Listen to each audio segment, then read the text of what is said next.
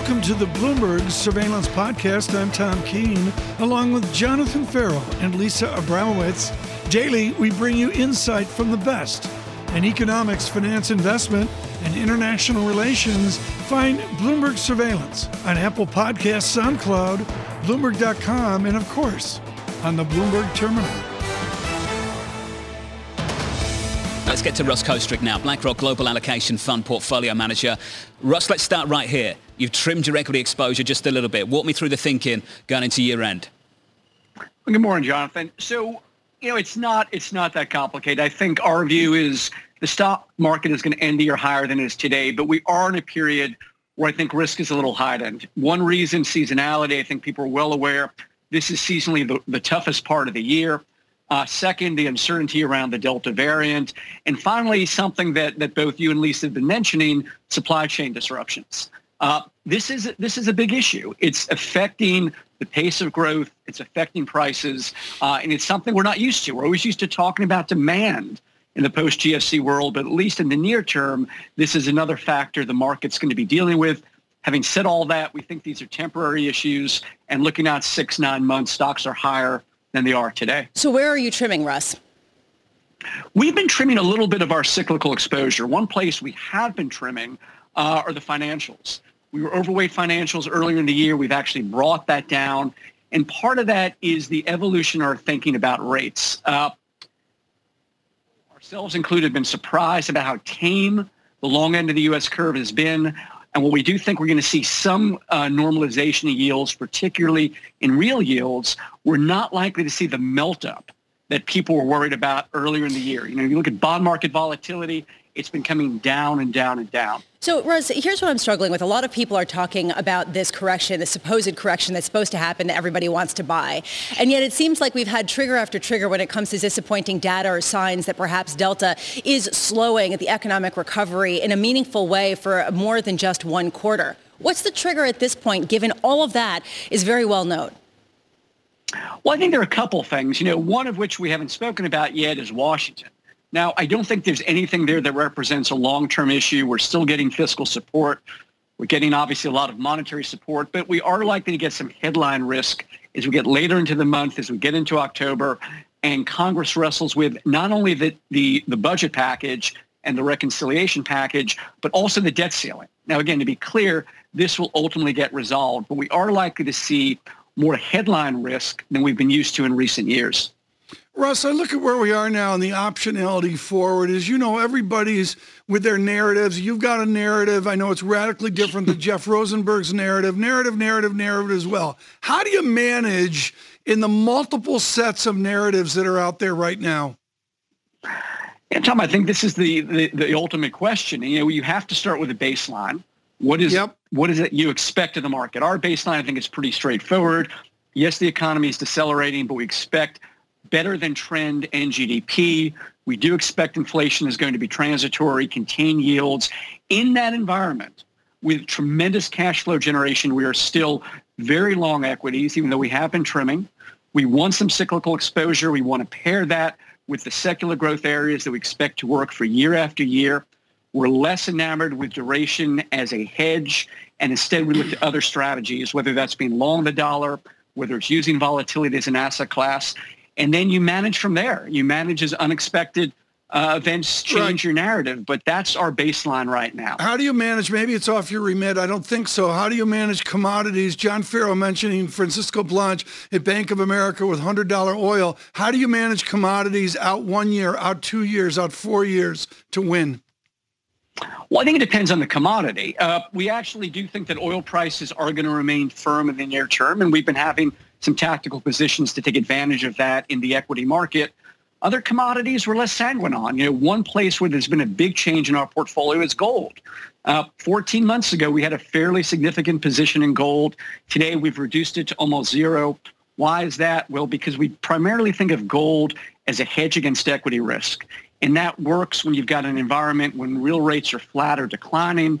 If part of our view is that real rates normalize a bit, that particular commodity is unlikely to work as well as it did in the middle of 2020. Russ, that's really interesting. A hedge against equity risk, but not inflation per se. Why is that, Russ? You know, I, I, think this is a very important point. You know, gold is often spoken about as an inflation hedge. I don't think that's wrong, but you have to look at very long horizons, measured in decades, you know, well beyond the investment horizon of most fund managers. If you're thinking about the near term, there are probably better hedges against inflation in the equity market. And rather than own an asset that doesn't produce any cash flow, we would rather hedge some of the near-term upside in inflation with stocks that have pricing power in the material sector, in the industrial sector, in the consumer sector, companies that can raise prices as input costs also rise. Russ, really good final point. Fantastic to get your thoughts on your portfolio right now. Russ Koesterich there, BlackRock Global Allocation Fund Portfolio Manager.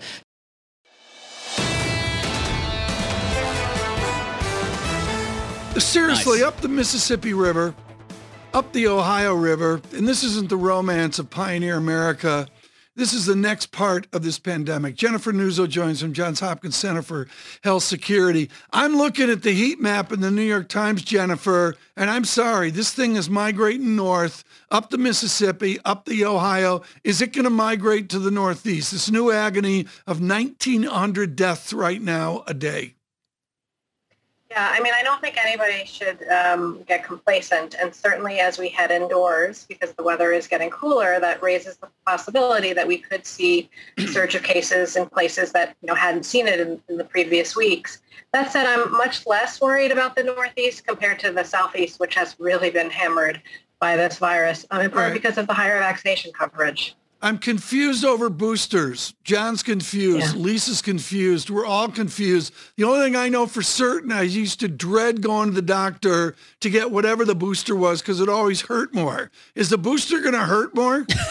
I don't think so. My second shot didn't feel like anything. But if you're confused, you're not alone. I think a lot of America is, in part because uh, we haven't had the scientific community come together and formally evaluate these. That's going to happen on Friday um, with the FDA advisory committee. We'll see what they say. Um, my guess is that, you know, there's clearly a case for third shots for immunocompromised that's already happening. Um, there might be some evidence for people over the age of 65, um, but I am not yet convinced that anybody else uh, needs it at this time. Dr. Nuzzo, I love that Tom asks the real questions of, is it going to hurt? do I need a lollipop? and that's frankly the question that we're all going to be. Yeah, exactly. I'll be uh, answering from our kids. So when we talk about boosters, who do we listen to? Can we trust Pfizer that came out yesterday and made this big presentation on how important boosters are and how your immunity wanes uh, after the initial two doses? I think you can trust the um, FDA committee and the advisory committee of, immunization practices will meet um, next week uh, you know, these are um, scientists who are beyond reproach. They'll be tearing into the actual data and looking at it and making their judgments and whatever they recommend. I think, um, you know, I think there's likely to be some some consensus around that. Meanwhile, overnight we got some news that China has vaccinated more than a billion of its residents, of its citizens. How important is that given some of the efficacy of that vaccination and what we know about that? Yeah, I mean, it is important. You know, every vaccine in an arm is a serious illness um, averted. And although um, the, the vaccines being used in China has probably less protection than others, um, you know, it's still fairly good at keeping people out of the hospital. And, you know, that remains my top line goal for vaccines. That said, um, you know, I think China and other countries are potentially going to be looking um, you know, for additional doses in the future.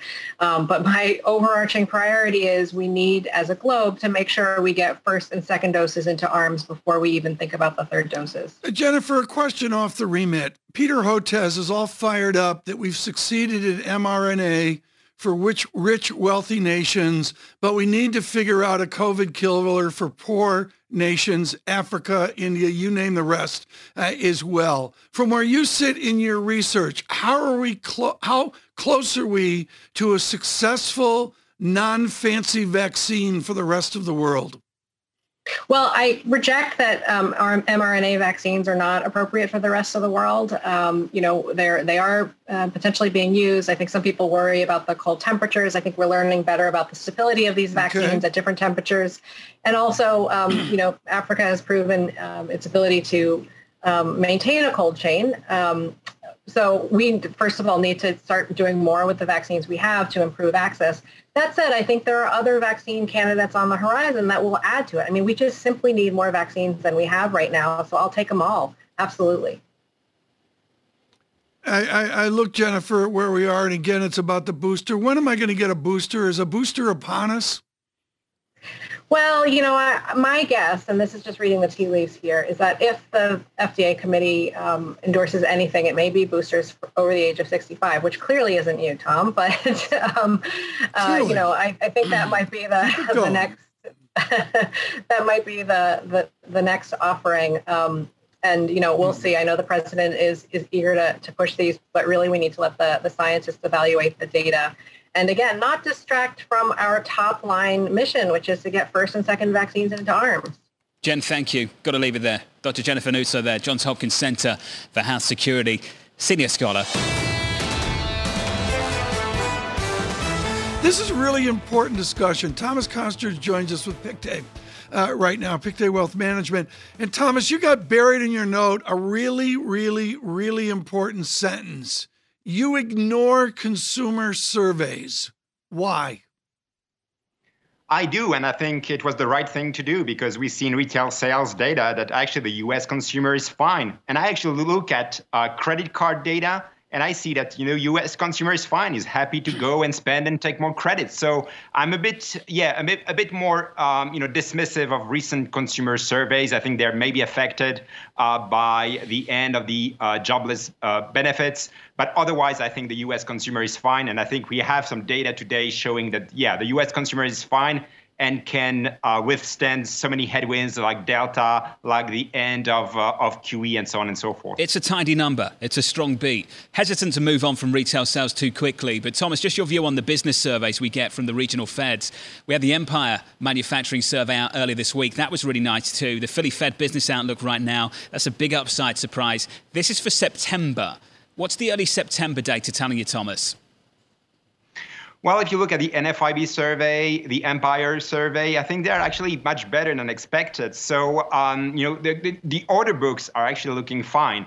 Um, maybe actually too fine because the risk maybe in 2022 is that we have so many orders that actually there's a risk of having some fake orders as companies you know order too much and maybe they cancel orders down the line but I think so far we're still in the early phase of this, you know, accelerating business cycle. And uh, yeah, things are fine. There are there are some bottlenecks, I must say, some bottlenecks affecting cars, for instance, but they are very niche products.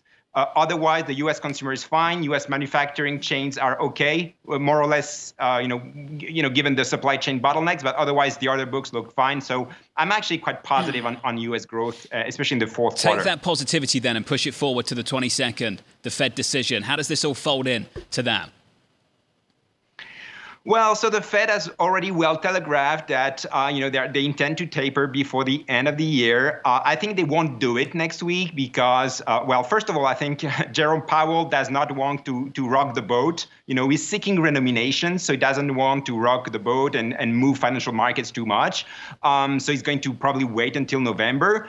Uh, but otherwise, I think yeah, the pressure is there to for them to to taper with given this uh, you know strong data and also ongoing strong inflation. I think the regional Fed presidents are going to uh, you know to to want to push towards uh, you know firmer schedule on tapering, Wait. and maybe actually they're going to put hawkish dots in there. Thomas, are you saying that even if the data supports the idea of tapering their bond purchases earlier, that uh, Fed Chair Jay Powell would not do so in order to curry favor politically? Well, what I'm going to say is that the Fed is like a super tanker, and you don't change direction so quickly. Uh, so, um, you know, they've indicated they want to do it before year end. Uh, I think they are going to stick to that view, and uh, I don't see any sign of rush coming from Jerome Powell. So uh, yeah, I think he's going to indicate that it's coming soon, but I think he's he, they are unlikely to do it yeah. uh, next week. Also, we have some deadlines in DC as well. But that's so. that's interesting. Hey, it's not the only one saying it. I know, but it's interesting to me. It. And the whole idea is, you know, to me, frankly, John, you know, is the data actually backing a taper that they're not going to do because of other motivations? Some some people are asking that question. Yeah, there. You know, I think it's out there. It's part of the mix of the data and the huge variance we see here in opinions. Tom Costerg, the last time I fell off my seat before today was at the Zurich McDonald's when I figured out this is right down from Bahnhofstrasse, where Pictet has their wonderful office, over the price of a you know a cheeseburger in Zurich. This morning I fell off my chair because you're talking about a Volcker moment. You got to be kidding me that we're going to see a Volcker moment at a 3 or 4% inflation rate. Really? Well, I'm highlighting this as a risk because I think the baseline is that the Fed will ignore high inflation. And when I say high inflation, it's 2 to 3% inflation. However, the problem may come if inflation comes at 4% next year. Are you kidding and then me? There will 4% be a risk we're going to panic. Expected. I mean, it's quite unlikely, but it's not impossible, right?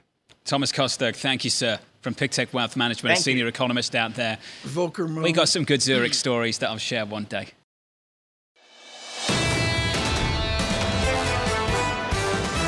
This is a joy for Lisa Abramowicz and myself right now. It's Nudge, the final edition. It gets thicker on radio. I'm showing the thickness here on TV. Cass Sunstein did not want to do this, but Richard Thaler said, We got to do it, Cass. Cass Sunstein, Richard Thaler, Nudge. We're thrilled to bring this to you right now with a laureate from Chicago. Richard, I want to take Nudge and your work over to this crazy baseball season. Your Cubs are in total disarray. The San Francisco Giants are ascendant now, and the gentleman that has driven forward forward the San Francisco Giants experiment is a Berkeley Thalerite. Tell us how the nudge in the behavioral economics folds into the success of the San Francisco Giants. Well, you know, uh, Moneyball really is a book about behavioral economics. And uh, when Cass and I wrote a review of Moneyball, and that's when I first met Michael Lewis. And it was uh, an epiphany for him that the stuff he had been writing about in Moneyball, there was this whole academic field about taking advantage of other people's biases. And that's what led to Michael's book, The Undoing Project. So uh, this makes total sense. Um, and Farhan could have been a very good behavioral economist.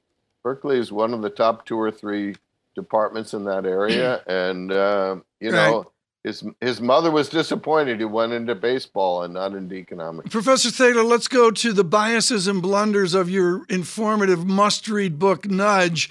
Great. What are the biases and blunders of COVID in your update? Well, I must say we don't dwell on COVID. We were writing it in the midst of COVID, and as you as we all have learned, it changes every month. So there are passing references. Uh, the publisher want, said, "Why don't you add a chapter on COVID?" And uh, we knew it would be out of date the book the minute the book came out. so um, w- we talk about it off and on. I, I think right now the key thing that we're dealing with is how do we get people vaccinated, and is is nudging enough, and if not, what else do we need? And and my conclusion is that um, we we've now reached the point where there are so many people with very strong, ill-informed opinions that stronger measures are necessary. Richard, I got to say, I thought it was kind of funny that you called it the final edition, so you never would be tempted to write this or rewrite this again, and that you thought, well, it is COVID after all, so it's what else are you going to do? Why not rewrite uh, this bestseller and preeminent uh, book in the behavioral economics field? What, though, was the biggest change in how you viewed the way we make decisions from the first edition to this final uh, edition? Well, a, a lot of it was just getting rid of anachronisms. We had a whole chapter devoted to a very clever solution to the same sex marriage problem that um, just legalizing it was even better. So uh, I think one of the things we stress in the new edition, which is probably two thirds new, is that exactly this point that sometimes nudging is not enough. And uh, there's a, an entire chapter on climate change where we start with saying, What we need is a carbon tax or cap and trade. I am with every economist in the world on this. If we don't get the prices right, we're never going to get anywhere. I think it's ridiculous that the the bill that's going through Congress now has no carbon tax or anything resembling that. We're going to pay tr- four trillion dollars and not tax something that um, is killing the world well, is shocking to me. Richard, you said that sometimes nudging is not enough. Is the answer an economic one, uh, basically causing prices to go up dramatically, or is it just a legal one? Well, you know, a basic principle of economics is that it's more efficient to drive behavior through pricing. And this is especially true for climate change because so many of the decisions are being made at the industrial level how we generate power, how we manufacture, what we manufacture, how do we transport things around the world. These are all business decisions, and businesses react if the price of fuel triples. Mm-hmm. Professor, so well, you know, it, it, it, we, do we want our grandchildren to be able to live in a comfortable world or not? If if we do, we're going to have to suck it up. Sweden has proved that it's possible. Yeah. $120 uh, per ton, and their economy is thriving. We can do it. Yeah. We would love to continue this conversation, but we run out of time, and I'm, i greatly regret that. I've got about another hour of questions for Richard Thaler. He is at Booth School Chicago, uh, the laureate uh, a Cubs fan. He's in uh, therapy for that right now, and also the book with the wonderful Cass Sunstein, Nudge, uh, the final edition. Thaler and Sunstein. Look for that uh, now. This is the Bloomberg Surveillance Podcast. Thanks for listening. Join us live weekdays from 7 to 10 a.m. Eastern on Bloomberg Radio and on Bloomberg Television each day from 6 to 9 a.m. for insight from the best in economics, finance, investment, and international relations. And subscribe to the Surveillance Podcast on Apple Podcasts, SoundCloud, Bloomberg.com, and of course, on the terminal. I'm Tom Keene, and this is Bloomberg.